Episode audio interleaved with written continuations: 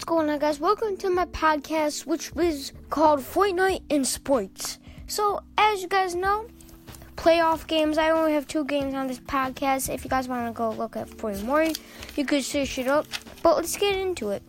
LeBron James does it again with 38 points, 6 rebounds, 3 steals, and 1 block. I mean, dude, this dude needs to chill. Everyone said that he sucked in the beginning of the year because he kind of wasn't that good.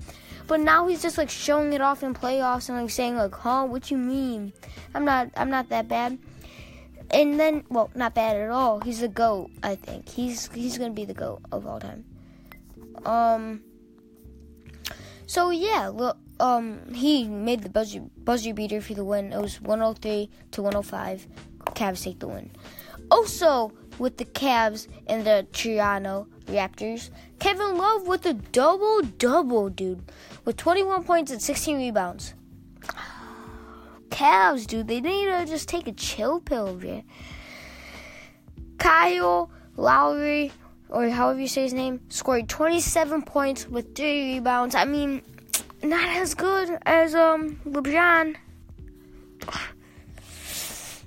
but you know LeBron. So okay, so Celtics win against 76ers. Jayson Tatum with 24 points and five rebounds. Terry Rozier with 18 points coming off the bench.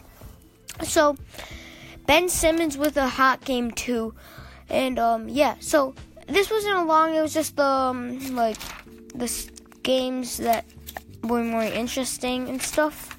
So, guys, I hope you enjoyed the Fortnite and Sports podcast today. It's been Brandon, and I'm out. Peace.